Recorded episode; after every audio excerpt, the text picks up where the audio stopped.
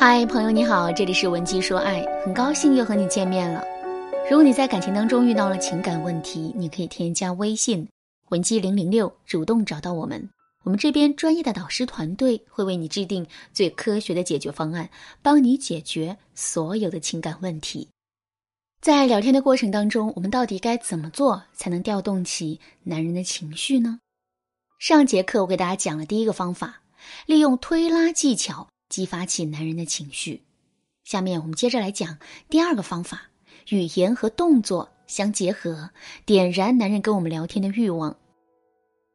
明末清初有一位奇人叫金圣叹，这个人一生放荡不羁，洒脱随性。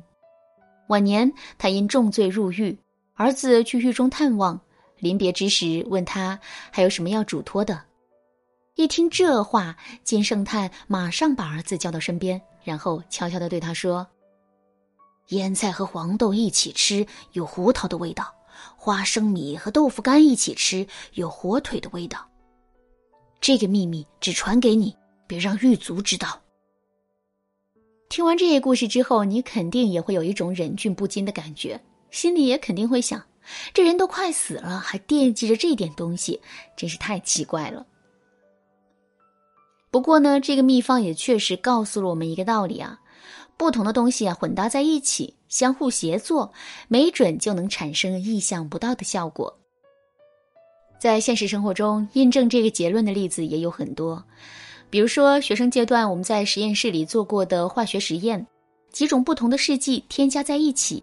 然后经过各种化学反应，最终就能得到很多新的物质。美术课上，我们把几种颜料调在一起，最终也能得到很多的新颜色。这个原理放在感情当中也是一样的。如果我们觉得单单靠语言聊天或者行为互动没办法调动起男人的情绪的话，其实我们是可以把这两者结合起来。怎么结合呢？举个例子来说。接吻是夫妻之间经常会做的一个小动作。第一次跟爱人接吻的时候，我们肯定会情绪高涨，觉得这是一次美妙的体验。可结婚后，随着两个人接吻次数的增多，我们会逐渐对这个动作变得麻木。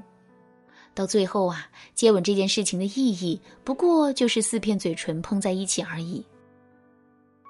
怎么改变这个现状呢？其实很简单。我们只需要给每一个吻都设置一个情境就可以了。比如说，早上上班之前，临出门的时候，我们可以装出一副很着急的样子，对男人说：“哎呀，忘了一件很重要的事情。”这个时候呢，男人肯定会问我们：“这么着急，到底忘了什么事啊？”接下来，我们就可以一脸娇羞的对男人说：“大笨蛋，你忘记亲我了呢。”再比如说，大半夜的时候。男人口渴想喝水，我们亲自下床给他倒水喝。等男人喝完水之后，我们就可以跟他打趣的说：“客官，人家这服务怎么样啊？能不能给打个五星好评？”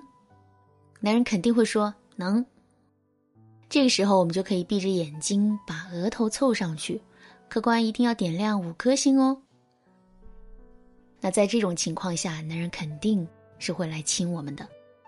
等他亲完我们的额头之后。我们也可以马上回赠给男人一个香吻，然后对他说：“这是好评返现哦。”哎，这么一番互动下来，男人岂止会情绪激动，简直是小鹿乱撞啊！好啦，说完了语言和动作的结合，下面我们接着来说第三个调动男人情绪的方法。这个方法是学会说土味情话。土味情话这四个字，我们肯定都不陌生。现在啊，随便刷刷抖音，上面就有很多类似的段子和话术。比如说，我们玩个游戏吧。什么游戏啊？一二三木头人不许动。好呀，我输了。为什么呀？因为我的心动了。再比如说，外面一直有谣言说我喜欢你，今天我要澄清一下，这不是谣言。听完这话之后啊，你的心里是不是也有一种酥酥的感觉呢？这就是土味情话的魅力。为什么土味情话会有这样的魅力呢？其实这是因为爱情的本质是想象。比如说，在现实生活中，男人就是一个月入三千、朝九晚五的小职员。可是，这丝毫不耽误他会成为我们心目中那个踏着五彩祥云的旷世英雄。很多时候，我们之所以会觉得婚姻没意思，觉得两个人之间没话说，这是因为我们停止了对爱情的想象，而土味情话恰恰能调动我们的想象。当然啦，土味情话不仅仅是抖机灵，更重要的是，我们要给男人营造出一种独宠的感觉。说到这儿，我就不得不提一下三毛的例子。三毛和她的丈夫荷西曾经有过这样一段对话。荷西问三毛：“你想找一个什么样的人做你丈夫呢？”三毛回答他说：“如果我不爱他，他是百万富翁也不嫁；如果我爱他，他是千万富翁我也嫁。”听到这话，荷西对三毛说：“说来说去，你还是想嫁个有钱人。”三毛回答说：“也有例外的时候。”荷西接着问：“什么时候？”三毛就说：“如果是你的话，只需要有吃得饱的钱就算了。”听完这段话之后，你的心里是什么感觉呢？我想啊，你肯定感受到了荷西对于三毛来说的重要性。倘若是别的男人追求我，我的条件会无比苛刻，百万千万的身家都不算多。可如果是你，只要能让我吃饱就够了。这就是独宠，独宠能激发起男人的征服欲，让男人获得无与伦比的美妙体验。所以，如果我们能够在土味情话当中表达出独宠的意思，那么两个人的聊天氛围就会变得特别好。具体该怎么操作呢？我来给大家举个例子。比如说，我们在化妆的时候，发现自己的口红被折断了，我们用脚趾头。就能够想到，这肯定是自己的老公干的。可是，我们不要直接问男人口红是不是他折坏的，而是要表现出一副很生气的样子，对男人说：“老公，我新买的口红就这么断了。我一想，肯定是闺蜜拿我的包的时候给我弄坏了。你说她怎么这样啊？